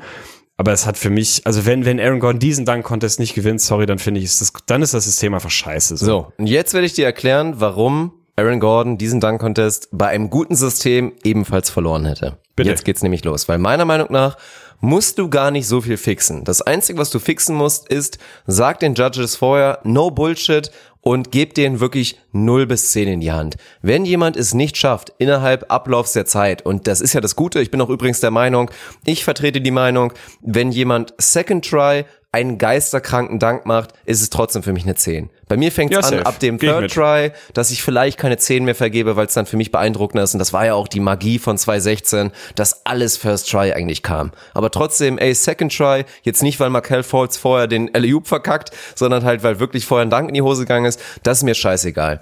Aber ich finde, Vorrunde musst du gar nicht viel machen, außer die Leute sollen halt richtig bewerten. Wenn Dank eine 4 ist, dann ist es eine 4. Und wenn jetzt jemand, wir haben es ja damals schon mal erlebt, ich weiß gar nicht, wer war das nochmal, Alter, der einfach mal ein Layup gemacht hat im Dank-Contest, legendärer ja, ich Clip. Weiß auch nicht mehr genau. Aber wenn jemand quasi anläuft, hochspringt und einen langweiligen One-Handed Dank macht, dann ist es zwar schon ein Dank, aber dann ist das halt eine, weiß ich, eine 2 zum Beispiel. Und wenn jemand halt einfach einen langweiligen Kackdank macht, wie vielleicht, obwohl der erste von Dwight war underrated meiner Meinung nach, das ja, ist es halt eine 5 oder dann ist es eine 6. Und dann behalt es so. Und jetzt ist die erste Frage, sind wir uns einig, dass Vorrunde Vorrunde ist und ob du jetzt zwei 50s in der Vorrunde hattest, dass das für die Endrunde, für die K.O.-Runde, für die Playoffs, wie auch immer, nicht mehr zählen sollte. Sind wir uns da einig? Hm, weiß ich gar nicht unbedingt. Kann man drüber streiten, finde ich. Also ich finde, beides kann, beides hat einen Case. Man kann einfach sagen, wir machen das halt wie in vielen Contests, wie beim Three-Point-Contest, scheiß auf die Vorrunde so, ab jetzt wird ausgespielt und wenn du in der Vorrunde sieben 50s machst und in im, im Finale zweimal dich auf die Fresse legst, hast halt verloren den Case, finde ich, kann man machen. Ich finde, man kann aber schon auch den Case machen, zu sagen, wer war denn über den Abendverlauf gesehen der beste Danker. Ja, aber das hatten wir da damals gar nicht so eine John fertige Wall, Meinung als dann zu, irgendwie der Danker Ja, of the. Night gekürt wurde bei diesem Team-Scheiß-Ding. Das ist auch kacke. Ja, das also, war aber auch voll für den Arsch. Ich weiß, Also war wirklich aber wir reden von zwei Dunks in der Vorrunde und mein großer Case ist, mach den Dunk-Contest berechenbar. Dass nämlich nicht genau das passiert, was, was Aaron Gordon auch zu Recht gesagt hat, nach seinem fünften Dunk, wo er sich dann irgendwie die Schuhe auszieht und meint, ey, wollt ihr mich verarschen? Ich bin durch jetzt. Ich habe vier 50s abgeliefert. Wieso, was wollt ihr noch von mir? Ich bin jetzt durch. So, entweder ihr macht jetzt einen Unentschieden oder ich gehe nach Hause, so nach dem Motto, bis er dann natürlich gezwungen wurde und nochmal danken musste, diesen letzten mit Taco, der völlig ungeplant war. Und deswegen mein großer Case ist, und das regt mich auch immer ein bisschen auf, und, also Thema Kreativität, ich habe es gestern im Stream auch gesagt, warum geht da nicht ein Derrick Jones Jr. und inzwischen Social Media, alle Spieler sind interessiert daran, irgendwie ihre Brand zu vergrößern, da irgendwie ein riesen Ding draus zu machen, warum geht man da nicht vorher irgendwie zu Jordan Kilgannon oder arbeitet mit irgendwelchen Pro-Dunkern zusammen und lässt sich wirklich nochmal was Geiles zeigen? Weil wir wissen ja alle, alle, die jetzt zum Beispiel Jordan Kilgannon kennen und jeder, der ihn nicht kennt, bitte mal nachforschen. Inzwischen gibt es bei Pro-Dunkern Dunks, die haben wir wirklich noch nie gesehen, also noch nicht mal annähernd gesehen im Dunk-Contest. Es gibt noch viele, viele, viele, viele, viele unused Dunks. Und ich glaube, es gibt viele Athleten, gerade so ein Derrick Jones Jr. oder auch ein Aaron Gordon, die könnten das replizieren. Das, was wir noch nie da gesehen haben. Sie machen es aber alle nicht. Und das regt mich auf. Und für mich aber der Punkt ist, mach es berechenbar. Mach vorher ein Limit, dass es wirklich heißt, du kannst maximal in der Nacht fünf Dunks haben. Weil das ist mein großer Case. Bereite dich auf fünf Dunks vor. Sei dir sicher taktisch als Aaron Gordon, okay, bei meinen ersten beiden, das ist nur Vorrunde, ey, Dwight und, und jetzt Pat Connaughton werden wahrscheinlich eh nicht so liefern. Ich knall nicht meine Besten raus. Ich sehe zu, dass ich irgendwie eine 50 mache und vielleicht eine, weiß ich nicht, 46, wenn es schlecht läuft. Und dann bin ich auf jeden Fall weiter. Dann haue ich meine Raketen in den letzten drei Runden vor, weil mein Vorschlag ist, du machst es ganz genauso, wie es jetzt ist, holst dir zwei Leute ins Finale und danach werden die scheiß Notenpunkte, das, was immer fürs Ärger, für den Ärger sorgt, werden weggeschmissen. Weil dann zählt es wirklich, dann spielt man, meiner Meinung nach fände ich ein geiler Vorschlag, Best of Three. Best of Three und du spielst Runden. Der, der die Vorrunde gewinnt, darf sich aussuchen, ob er in der ersten Runde vorlegt oder immer vorlegt oder nachzieht. Und dann wird nach jeder Runde müssen die Judges entscheiden, wer hat die Runde gewonnen. Du guckst dir den Dank an von Derrick Jones Jr., guckst dir den Dank an von Aaron Gordon und danach musst du deine Tafel hochhalten, fünf Leute und zeigst an, wer hat die Runde gewonnen. Und genau nach der Logik haben mein Stream und ich das gemacht. Und ja, ihr könntet das alle im Nachhinein nochmal angucken. Derrick Jones Jr. gewinnt auf jeden Fall die erste Runde im, im K.O.-Dank, führt damit 1-0. Danach haut Aaron Gordon zugegebenermaßen den besten Dank des, des Contests raus, 1-1. Aber die dritte Runde gewinnt auf jeden Fall auch wieder Derrick Jones Jr. Und danach hat Aaron Gordon seine, seine Schuhe ausgezogen und meinte, er ist durch. Also es war nicht so, dass der noch was in petto hatte. Von daher, das ist mein Case, dass, dass Derrick Jones Jr. in dem Sinne verdient gewonnen hat, wobei mir auch das Herz blutet, man, für Aaron Gordon. Und ich kann Ich verstehen, dass er auch nie wieder Idee. antreten wird. Ich finde es eine charmante Idee, gefällt mir aber ehrlich gesagt überhaupt nicht. also, Ohne Scheiß? Weil, nee, gefällt mir nicht, weil Ich nämlich dann nur genau. positives Feedback bekommen im Stream. Ist also ja ich bin geil. gespannt, schreibt uns bitte. Ich find's geil, dass wir uns heute gar so oft nicht. uneinig sind. Ja, ich auch. Deswegen ist All-Star auch ein nicht. geiles Thema. Aber krass, warum weil ja nicht? das, weil ja das Szenario passieren kann, ist jetzt nicht sehr wahrscheinlich, aber sie lässt dein System zumindest zu. Runde 1 geht 50 zu 49, also sagen wir mal, wir bleiben jetzt in, in äh, einmal kurz in Noten, also sagen wir, geht hauchzart, geht Ja. Runde 1 an, äh, äh, an Derrick Jones Jr. Runde 2 scheißt er komplett ein, Aaron Gordon bombt ihn komplett vom Hof, steht's 1-1. Runde 3 geht wieder hauchzart an Derrick Jones Jr., gewinnt er das Ding 2-1. Finde ich nicht geil, weil es die Unterschiede in der Qualität zwischen den Dunks dann nicht mehr berücksichtigt. Dann kannst du quasi, wenn du zweimal minimal besser bist, der eine aber dr theoretisch dreimal eine 48 abliefert, kannst verlieren. So, und das finde ich halt daran nicht geil. Deswegen finde ich dieses One-on-One-Gedanke finde ich quasi ein bisschen schwierig. Zumal deine Rechnung, das jetzt nach gestern äh, oder nach, nach dem Dunk-Contest quasi so aufzubauen und zu sagen, das, dann hätte Derrick Jones Jr. auch gewonnen, funktioniert natürlich nicht, weil es ja nicht so ablief und wer weiß, in welcher Reihenfolge also sonst gedankt worden wäre und so. Also es ist ja schon sehr fiktiv zu sagen, ja, die Da- Dunks waren in den Runden quasi besser, weil sie ja einfach nicht in Runden gegeneinander gedankt haben, so. Aber ich finde die Idee tendenziell irgendwie interessant. Ich glaube, sie hat zu große Schwächen, als dass sie funktionieren könnte. Für mich, und das hast du ja eben schon gesagt, steht und fällt es einfach damit, bewerte einfach vernünftig. Also für mich ist fast egal, wie das System ist und ob du es dann Best of Three machst oder ob du dabei bleibst. Im, Im, jetzigen System, ich finde grundsätzlich zu sagen, ich begrenze das auf maximal x Dunks oder Runden oder was, finde ich total gut, finde ich sinnvoll. Genau, weil du, wie du sagst, um es halt planbar zu machen. Für mich ist kein System in der Lage, auch deins nicht, das vernünftiger zu regeln, solange einfach scheiße bewertet wird solange die Leute entweder keine Ahnung haben oder so gebrieft sind, dass sie eh nur die Zahlen 8 bis 10 benutzen dürfen oder was weiß ich, solange wird kein System der Welt das, das fixen und das, äh, das zum Funktionieren bringen, weil du einfach keine Skala hast, weil du keine ausreichend große Skala hast. Wenn der beschissenste Dank der Nacht eine 40 ist und der beste Dank aller Zeiten eine 50, dann wird dieses System nie funktionieren. Deswegen, du hattest ja gesagt, Prämisse ist, dass die Leute vernünftig voten bin ich 100% bei dir. Ich glaube, wenn sie vernünftig voten, würde sogar das jetzige System funktionieren, würde fast jedes System funktionieren. Aber krieg mal die Leute dazu, das zu machen. Weil dann hast du natürlich, und das schlägt ja wieder den Bogen zum, äh, zum Wochenende jetzt, hast halt einen Dwayne Wade dabei, der mal richtig Faxen verteilt und mal richtig schön alle miteinander verarscht, weil sie sich abgesprochen haben in der Jury untereinander und gesagt haben, ey Leute, come on, gucken uns mal in die Augen, ganz ehrlich, das Ding muss hier unentschieden ausgehen. Das ist die einzig vernünftige Regelung, das Ding muss unentschieden ausgehen. Haben sich ein bisschen besprochen, hey, wir gehen zweimal eine 10, zweimal eine 9, du machst das, du machst das, dann geht das ungefähr gut aus. Alle so, ja, okay, safe, sind wir happy mit. D-Wade fickt sie alle mal so richtig, pisst ihn mal so richtig mit Anlauf von links ins Gesicht, votet einen Punkt schlechter für seinen Homie, für seinen Miami Homeboy und rasiert das Ding einfach mal komplett auf links. Du siehst die anderen in der Jury und auch so ein Scotty Pippen einfach sich so vollkommen entsetzt gucken, als er auf die Votes guckt, so einfach so, hä, was ist denn jetzt gerade passiert? Daran siehst du total, dass es da offensichtlich eine Absprache gab und sie total überrascht vom Ergebnis waren so. Und Wade einfach nur nimmt den Knopf aus dem Ohr, feiert sein Miami-Homie und scheißt halt das komplette Ding mal auf links. So, solange das quasi möglich ist und die Leute halt abstimmen, wie sie abstimmen, glaube ich, gibt es kein System der Welt, was, was da irgendwie Fairness reinbringen kann, weil es einfach nicht funktionieren wird. Ja, also natürlich sind wir uns einig, es war der ultimative 31er von Dwayne Wade. Aber irgendwie also, auch geil. Gab ja jetzt auch schon Berichte, dass Candice Parker und auch natürlich Commondas bestätigt haben, dass halt dieses Unentschieden scheinbar gewollt war von der Jury. Naja, aber ich glaube schon, also ich, ich finde schön, dass wir uns uneinig sind.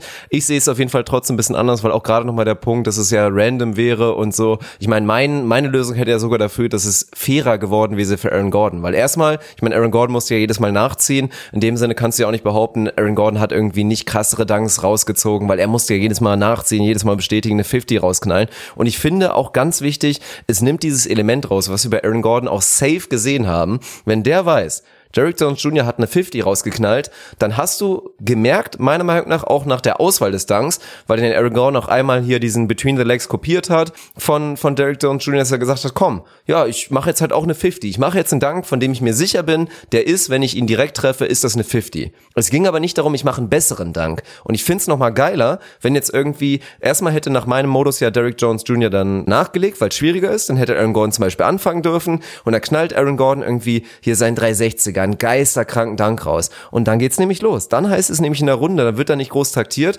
Dann muss es wirklich, dann muss halt ein Derrick Jones Jr. überlegen, okay, ich mache jetzt nicht auch eine 50, dann musst du halt wirklich einen besseren Dank rausknallen. Und das finde ich charmant. Also wir werden uns heute nicht mehr einig, ich finde es auch gut, aber deswegen, also lasst uns mal bitte eine Diskussion draus machen, sei es bei Patreon oder irgendwas, meldet uns das mal bitte rück. Finde ich mega interessant, irgendwie, wie ihr die ganze Geschichte seht. Also mal schauen. Aber trotzdem, am Ende des Tages, wir wollen nicht immer meckern, es war am Ende des Tages grob gesehen ein sehr gutes, guter Dank-Contest. Sehr guter Dank-Contest. Er war safe nicht besser als 2016, das fand ich auch krass, dass alle jetzt wieder anfangen, boah, Nee, das ist der auch. beste Dank-Contest seit Vince. Und dann dachte ich mir so, hä, wollt ihr mich verarschen, Alter? Zach Levine gegen Aaron Gordon war einfach nochmal mindestens eine ganze Ja. Klasse besser. Und das ist ja, Ja. nämlich auch der Punkt, nämlich was ich hasse jetzt bei diesem Dank-Off. Klar, die Judges sagen, ey, keep, keep it going, keep it going. Aber es ist unfair gegenüber den Athleten, einfach immer noch zu erwarten, dass die weiter geisterkranke Dinger raus sind. Das war ein Zufall. Das war eine Blase. Wir haben zwei Weltklasse-Athleten, zwei wahrscheinlich, man könnte ohne Scheiß, kein Disrespect an Dominique, kein Disrespect an Michael, an Nate Robinson, an Prime Dwight,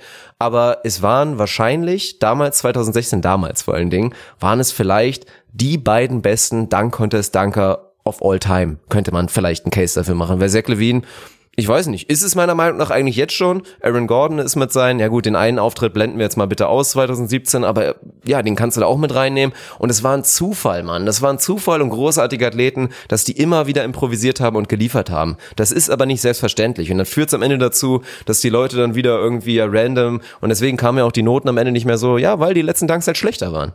Es war halt ein schlecht geplanter Dank über Taco Fall. Da hat der Abstand nicht gestimmt, deswegen sah er nicht ganz so geil aus. Derek Jones zückt die Karte, ja, oh, dann springe ich irgendwie von der Freiwurflinie. Und das ist Kacke. Deswegen, ich würde es gerne berechenbarer machen, aber ja, wie gesagt, am Ende des Tages, lasst es uns bitte wissen, mich interessiert sehr. Stabile Petition. Auf jeden Fall Zach Levine in der Konversation einer der besten Danke aller Zeiten zu sein, so wie Bam Adebayo in der Konversation ist einer der besten Skills-Challenge-Teilnehmer aller Zeiten zu sein. Möchte ich nicht mit dir drüber sprechen, möchte nur sagen, ich bin immer noch latent angedickt von der Performance von Point Bam in der Skills Challenge. Dem Ja. wirklich hands down sinnlosesten Wettbewerb, der jemals im Sport erfunden wurde. Und zwar Ja. nicht nur im Basketball, sondern im Sport. Welcher Vollidiot hat sich das ausgedacht? Also ohne Scheiß, welcher Mensch saß in seinem Büro und ist dann irgendwann zu seinem Chef, seiner Chefin gegangen oder zu seinem Team oder was auch immer und hat gesagt, pass mal auf, Leute, hier, ich habe hier eine Idee, Konzept, pass mal auf. Wisst ihr, was wir machen? Wir nehmen ein paar mittelmäßige, in dem Fall sogar überdurchschnittliche, waren sogar fünf Allstars oder so dabei. Wir nehmen ein paar NBA-Spieler, dann lassen wir die um ein paar Hütchen laufen, einen Pass auf so ein Tor machen, einen, fucking Korbleger, dann laufen sie auf die andere Seite und schmeißen Dreier. Lass sie doch einfach gleich einen Dreier schmeißen. Also Was Ja, soll denn die wirklich. Scheiße? Ja. Also jetzt mal wirklich, so ein random Scheiß, die, allein dieser Layup, also wie, wie sinnlos und fantasielos kann man eine Challenge machen.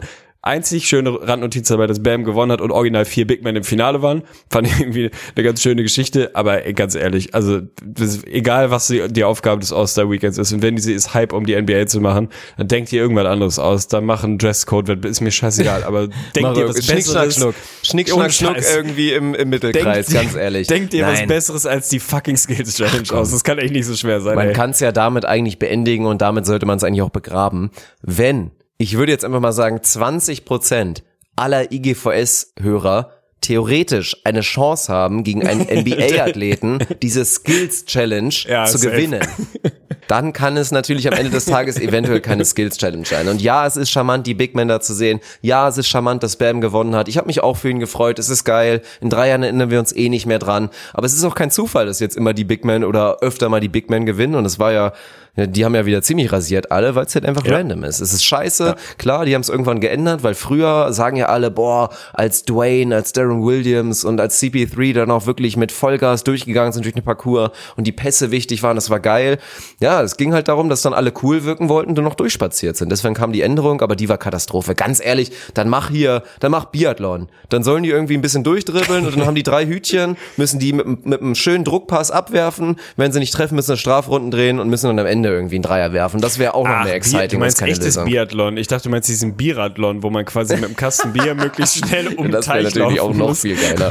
Vor allem geht das ja eigentlich. Ey, die haben jetzt vier Tage Pause nach All-Star Game oder Safe. was? Da können sie ja locker mal saufen. Nein, ist alles mehr exciting. Und am Ende des Tages hast du jetzt auch wieder beim All-Star Game gesehen. Klar, das Problem ist, wenn sich wer verletzt, ist es halt wirklich scheiße. Das will keiner sehen. Keiner will, dass sich irgendwie wirklich wer monatelang verletzt und selbst ja auch so eine Verletzung drei Monate irgendwie würde bedeuten potenzielles Playoff aus. Will niemand sehen. Aber ganz ehrlich, ist halt Berufsrisiko. Du wirst es kennen. Du kannst dich immer verletzen, Mann. Und die Wahrscheinlichkeit, dass du dich in einem Basketballspiel verletzt, ist halt einfach verschwindend gering. Da reden wir ja wirklich schon langsam, ja nicht von Flugabsturz oder irgend sowas, aber da reden wir halt wirklich von geringen Sachen. Und deswegen Macht das All-Star-Game kompetitiver, fanden alle geil, haben wir gesehen, hilft dem Sport. Und dann werdet doch mal bitte den Forderungen von allen gerecht und führt bitte das 1 gegen 1 Tournament ein. Weil das ist natürlich die Sache, schmeißt diese Kack-Skills-Challenge raus und macht am Samstagabend richtig episch irgendwie so eine geile 1 gegen 1 Challenge. Fangt an mit meinetwegen jetzt aktuell so den Jason Tatums der Welt, den Jalen Browns der Welt, den Zach Levines der Welt und macht irgendwie damit an und keine Ahnung, vielleicht sind irgendwann die Leute so angefixt und kommen da wieder mit ihrer Pride, dass du selbst so einen LeBron mal da sehen würdest. Und das wäre natürlich das richtig Geile. Daraus dann irgendwie 1 gegen 1 Tournament am Ende den besten One-on-One-Spieler zu küren, das ist dann halt auch wieder ein ehrenwerter Award, ne? Den würdest du dir gerne einstecken. Skill Challenge ist nichts wert, aber das wäre schon was, oder? Ja, das ist ja genau der Punkt. Also du, wenn dann, wenn du da irgendwie eine Form von von Competitiveness und Dynamik und Interesse und Spannung reinkriegst, dann kriegst du es halt darüber, dass du die Leute halt, wie du schon sagst, bei ihrer Pride, bei ihrer Ehre packst und ihnen irgendwas anbietest, wo sie sich wirklich ernsthaft für interessieren. Und natürlich ist das eine Stolzfrage zu sagen, ich lasse mich one-on-one von niemandem hier vernatzen so. Und ich habe den Anspruch, nochmal zu zeigen, dass ich im 1 gegen 1 einfach fucking unstoppable bin, dass ich der beste One-on-One-Spieler der NBA gerade bin oder was auch immer. Das ist halt was, das triggert die Jungs, das triggert sie nicht so sehr, also es triggert sie deutlich mehr als so eine scheiß Skills Challenge oder was weiß ich. Du siehst es ja sogar beim Dreier-Shootout, der jetzt auch irgendwie, ich finde ihn geil, aber allein das, das triggert ja schon mehr zu sagen, ey, fuck, Alter, ich beweise, ich bin der beste Dreier-Shooter der Liga, so dass du das nicht per se bist, weil du diesen scheiß Contest gewinnst, geschenkt so. Und du bist auch nicht automatisch der beste One-on-One-Basketballer, wenn du den Contest gewinnst, so. Aber da hast du die Leute halt bei der Ehre, da wirst du die Leute nicht haben, so wie du sie bei der Skills Challenge hast, die irgendwie mehr oder weniger auf 20 Prozent Körperfunktion da irgendwie sich durch den Parcours schleppen, dann irgendwie völlig unmotivierten Pass irgendwo hinwerfen und dann versuchen, Halfcourt-Heave zu treffen, um das Ding doch noch irgendwie zu gewinnen, weil halt, who fucking cares, so interessiert halt genau niemanden. Das wirst du da halt nicht bekommen, weil sich niemand diese Blöße geben will, da irgendwie richtig hochgenommen zu werden. Deswegen würde das zu 100 Prozent funktionieren und zumindest ein spannender Wettbewerb sein ob es eines Tages sehen. Ich glaube schon. Ich glaube nicht nächstes Jahr, aber in den nächsten drei bis maximal oh, fünf Jahren, glaube ich, werden wir das sehen. Jahr passiert wir werden das sehen. Mm. Ja, aber muss. Irgendwann musst du da reagieren. Und klar, dann kann man einfach nur die Daumen drücken, dass sich da halt niemand verletzen wird. Weil das ist dann auch die Story und das ist klar, wenn sich irgendwie Jason Tatum das Kreuzband reißt bei einem Block im 1 gegen 1 All-Star Weekend, dann ja, geht's los, dass du das Ding eigentlich wieder abblasen musst, weil die Teams sagen, ey, das ist unverantwortlich. Aber gut, so ist es halt. Ich meine, wenn du es irgendwie geil machen willst, und das sollte das Ziel sein, weil wir können es nicht wegdenken, Mann. Das All-Star-Game, obwohl natürlich alle Die Hard-Fans wissen sollten, wie schmutz es ist. Ich bin ja auch immer noch betroffen. Ich bin halt einfach ein Sportromantiker. Ich guck's trotzdem immer wieder gerne und habe irgendwie Hoffnung, dass es geil wird oder denke gerne darüber nach, wie es geil wäre. Und ich finde schon, dass nach wie vor auch gerade global gesehen, wenn es darum geht, neue Märkte zu erschließen, sei es auch hier in Deutschland, in Europa oder natürlich was auch immer, Asien ist ja schon gut erschlossen, aber viele, viele Bereiche, Afrika, Südamerika, Amerika, dass so ein All-Star-Game einfach immer noch wahnsinnig zieht. Und da maximal Werbung für ja, den geilsten Sport der Welt zu machen, ist für mich immer noch eine Chance und sollte man dran arbeiten. Gehe ich auf jeden Fall mit und würde sagen, damit haben wir es für heute geschafft, was das Thema Basketball und vor allem All-Star-Weekend angeht. Ich hätte nicht gedacht, dass wir es schaffen, fast eine Stunde über das All-Star-Weekend zu sprechen. Ich weiß nicht, ob das gut oder schlecht ist. Ich glaube gut. Ja, ja, ich weiß auch nicht, ey, ohne Scheiß. Ich weiß nicht, wie das. Also es war, gab immer mal viel zu bereden und wir mussten nicht die ganze Zeit nur meckern. Weil das war ja die letzten Jahre, glaube ich, so. Wenn man sich da mal die Episoden nach dem All-Star Weekend anhört, war es einfach nur eine, so eine Dreiviertelstunde. Einfach nur drauftreten, wirklich. Einer ist am Boden und wir treten die ganze Zeit rein und spucken vielleicht nochmal hin. Und diesmal hatten wir ja immer ein bisschen was Positives und das freut mich sehr. Also da kann man auf jeden Fall auf vieles schauen. Und ich freue mich jetzt auch, und das ist der große Punkt, auf den ich mich am meisten freue. Ey, wir sehen jetzt endlich erstmal wieder NBA-Action, der Ball rollt jetzt wieder und ab jetzt wird's wieder geil. Sei es die Rockets, die jetzt irgendwie mit Jeff Green und dem Murray Carroll auflaufen, sei es die Clippers, die jetzt vielleicht mit Reggie Jackson auflaufen als Backup Point Guard. Es geht jetzt los, Mann. Die Playoff Races werden geil, im Westen wird's geil, im Osten ist es so ein bisschen so ein, so ein Schlammrennen, so ein, wie nennt sich das nochmal, dieses hier, Matt, Mud Masters oder irgendwie dieser Scheißlauf, ah, der so irgendwo auf einmal oder so eine Scheiße. Tough Mudder, Alter, so ein ja. Schmutz, ne, ganz, also im wahrsten Sinne des Wortes Schmutz, wirklich. ja, aber sag mal ganz kurz, wir wollen es jetzt nicht groß thematisieren, aber welcher, welche Personalie juckt dich am meisten von den dreien, die ich genannt habe? Ist es einer der Rockets, wo du sagst, oha, das gibt jetzt schon nochmal ein ordentliches Upgrade oder das ist vielleicht dann doch so ein Reggie Jackson, der klar jetzt in den letzten Jahren nicht so viel gezeigt hat, aber wo du vielleicht denkst, boah, ey, so einen jetzt doch nochmal irgendwie als zehnten Mann bringen zu können, ist nochmal eine Ansage für die Clippers? Ehrlicherweise schockt mich der Murray Carroll am meisten. Mhm, so, würde ich auch sagen. Ey, bei Jeff Green, ich weiß nicht, also würde mich wirklich mal interessieren, ob es noch mehr als und seine Familie und seinen Freundeskreis ausgeklammert, mehr als sieben Menschen auf diesem Planeten gibt, die glauben, dass Jeff Green einem relevanten Basketballteam noch irgendwie weiterhelfen kann, weil er jetzt wirklich jahrelang, jahrelang jedes Jahr den Beweis angetreten ist, dass er das nicht kann, dass er kein Plus-Basketballer mehr ist, schon gar nicht für ein Team, was um irgendwas spielt. Also den sehe ich zu null Prozent als irgendwie einen relevanten Faktor bei den Rockets. Reggie Jackson, wenn du jetzt sagst, zehnter Mann, würde ich sagen, ja, nehme ich. Ich bin wahrscheinlich, ehrlicherweise, muss ich ganz ehrlich straight äh, zugestehen, also alle Reggie-Fans da draußen, ich bin wahrscheinlich einer der größten Hater von Reggie Jackson, die es überhaupt jemals gibt. Ich finde den basketballerisch maximal uninteressant, hochgradig overrated, mittlerweile wahrscheinlich nicht mehr. Ich bin absolut kein Fan von dem Mann ist natürlich jemand, der, wenn er dein siebter, na siebter vielleicht sogar nicht bei den Clippers, aber sagen wir mal dein achter, neunter Mann ist, der natürlich besser ist als das, was da sonst auf acht, neun rumläuft und dass die Clippers auf der eins irgendwie Thema Playmaking, Thema Ballhandling schon noch eine Lücke hatten, ist irgendwie auch klar. Ob der Mann jetzt die Lösung ist, so als, weiß ich nicht, Lou Williams in deutlich schlechter, bin ich mir irgendwie unsicher, ob das jetzt wirklich weiterhilft. Also da hätte ich mir bei den Clippers dann schon eher auf anderen Positionen, weiß ich nicht, vielleicht auf der 5 nochmal irgendwie einen richtig langen oder was irgendwie eher woanders nochmal ein Upgrade gesucht. Hätte mir bei den Lakers natürlich vorstellen können. Also auch das sicher kann er da irgendwie noch seine Rolle spielen. Ich bin bei dem Mann einfach skeptisch, ob der so eine ja, wirklich so eine, so eine maximal 15 Minutes per Night, wenn nicht sogar weniger, ob der wirklich sowas, wie du mal sagst, embraced, ob er darin aufgeht, ob er sagt, okay, das ist jetzt meine Rolle, ich will jetzt hier ein winzig kleiner Baustein bei einem potenziellen Championship-Team sein. sehe ich irgendwie relativ wenig Anlass in der Karriere von Reggie Jackson zu glauben, dass das irgendwie seinem Naturell entspricht und dass das was ist, was der Kerl rein, rein moralisch, ne, moralisch ist das falsche Wort, aber rein vom Mindset her in sich trägt. Wenn er mich eines Besseren belehrt, dann gerne, bin ich maximal skeptisch, ob das die Lösung ist. Bei dem Murray Carroll eher so die Frage, warum der jetzt eigentlich überhaupt keinen Wert mehr anscheinend dargestellt hat und ist natürlich jemand, der in dem Team hilft. Alter, es ist einfach wie der viel zitierte Body auf dem Flügel, der verteidigen kann, der ein paar mehr Positionen verteidigen kann, der offensiv eine klare Rolle hat, der weiß, was er kann, der weiß, was er nicht kann.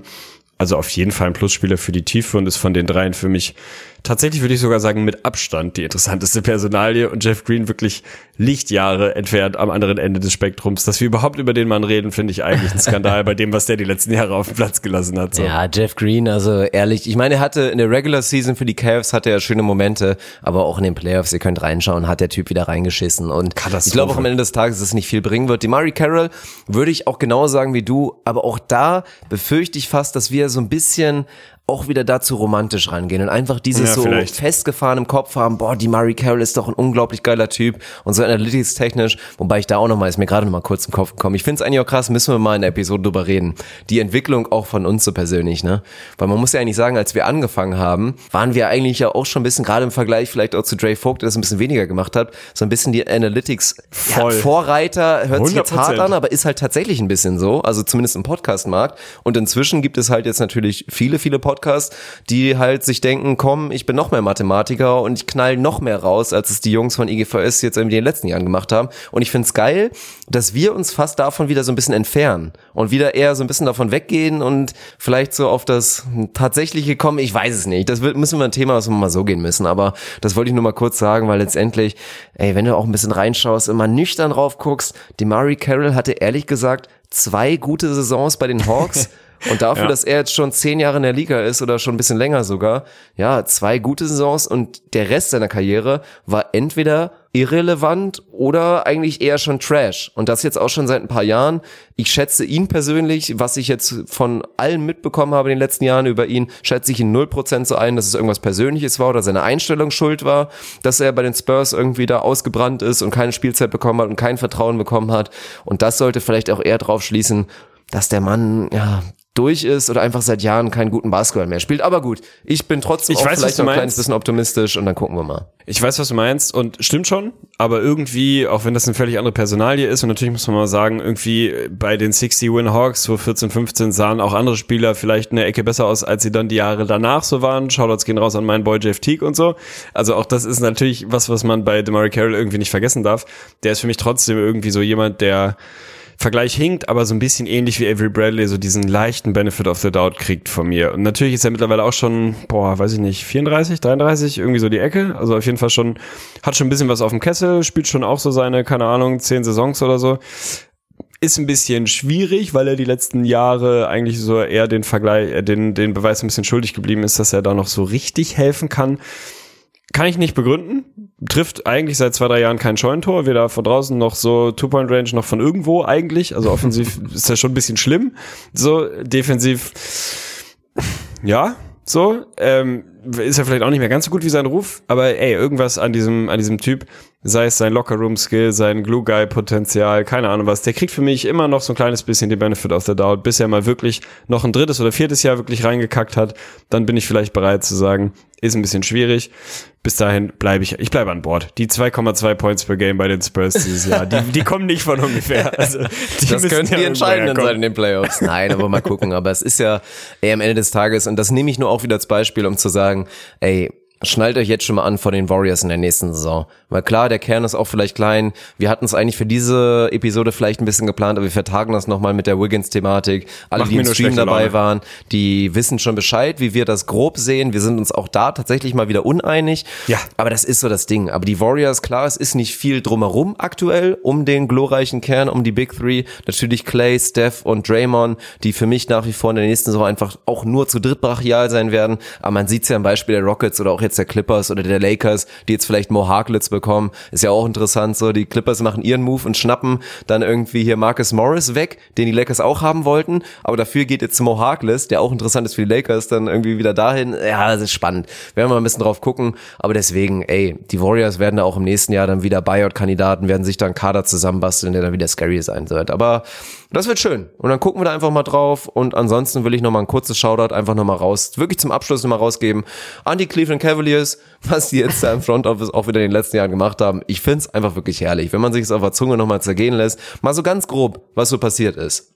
Du gewinnst den Titel, klar, und da will ich auch nochmal betonen, ey, die Cavs, überlegen wir mal, was in den letzten Jahrzehnten passiert ist. Da kann jetzt die nächsten 20 Jahre nichts sein, wirklich nichts. Alles vorbei bei den Cavs und trotzdem kann keiner meckern, weil sie ihren Titel bekommen haben.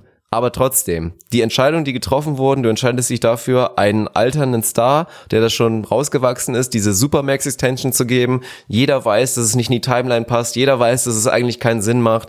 Dann entscheidest du dich dafür, einen Coach zu verpflichten, der, wenn er was kann, eigentlich einen Ruf hat, junge Spieler zu entwickeln dann lässt du es zu, dass dein alterner Star, der diese Extension bekommen hat und selber gesagt hat, ey, ich möchte die Franchise prägen, dass der so ein bisschen Toxicity in den Lockerroom gibt, auch sagt, ich möchte getradet werden. Du schaffst es nicht, ihn zu traden.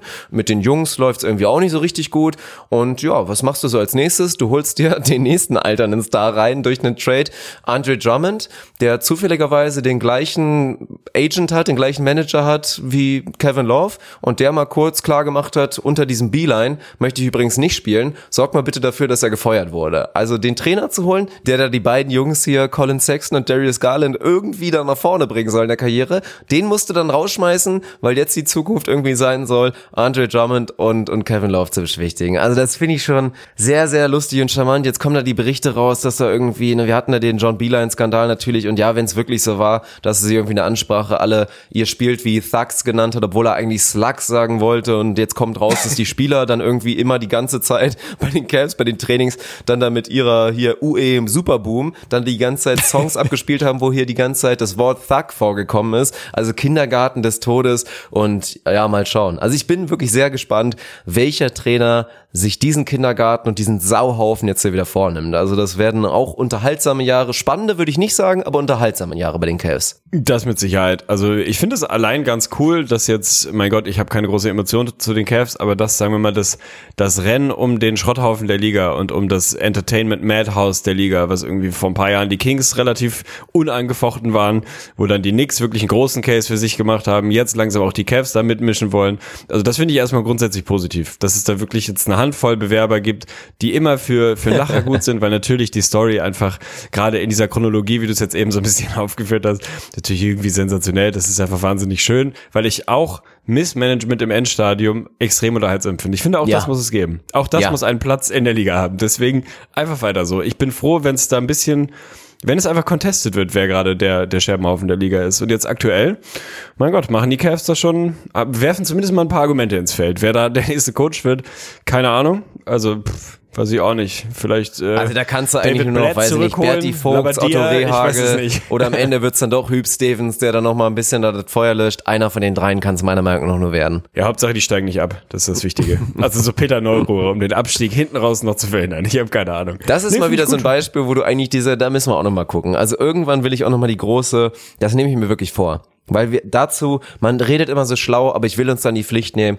Wir werden uns in den nächsten Wochen auf jeden Fall vornehmen, da machen wir die große IGVS revolutioniert die NBA. Und da machen wir uns vorher ja, Gedanken ja, ja. und werden uns vorher auch zusammen besprechen und werden uns einigen und wirklich einen Vorschlag unterbreiten, unser Piece, unser Paper, keine Ahnung wie vielseitig, vielleicht veröffentlichen wir es auch danach, wie wir die NBA revolutionieren werden mit natürlich, wie viele Spiele gibt es in der Regular Season, wie sehen die Playoffs 58. aus, gibt es vielleicht ein Abstiegs-Aufstiegssystem, etablierst du die G-League als zweite Liga, wo du aufsteigen kannst, keine Ahnung, machst du irgendwie was international, expandierst du nach Europa, keine Ahnung. Aber das finde ich selber total geil, ich habe Bock mehr darüber Gedanken zu machen, darauf könnt ihr euch in den nächsten Wochen freuen.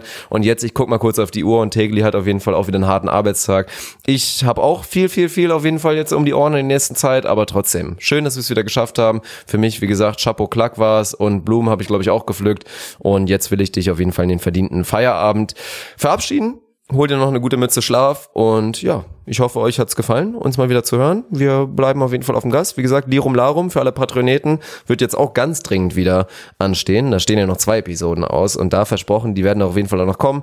Ansonsten dann nächste Woche ganz normal wieder mit der nächsten NBA-Episode. Am Wochenende, ja, wir gucken mal. Vielleicht Lirum Larum, vielleicht irgendwie Mailback und ja, ihr kommt auf jeden Fall eure Kosten, seid ihr sicher. Bedanke mich für deine Zeit, für deine Aufmerksamkeit, für diese wunderschöne, gute Stunde an abendlicher Unterhaltung für mich und möchte euch mit einem stabilen Jassität in den Feierabend begleiten. Macht's gut.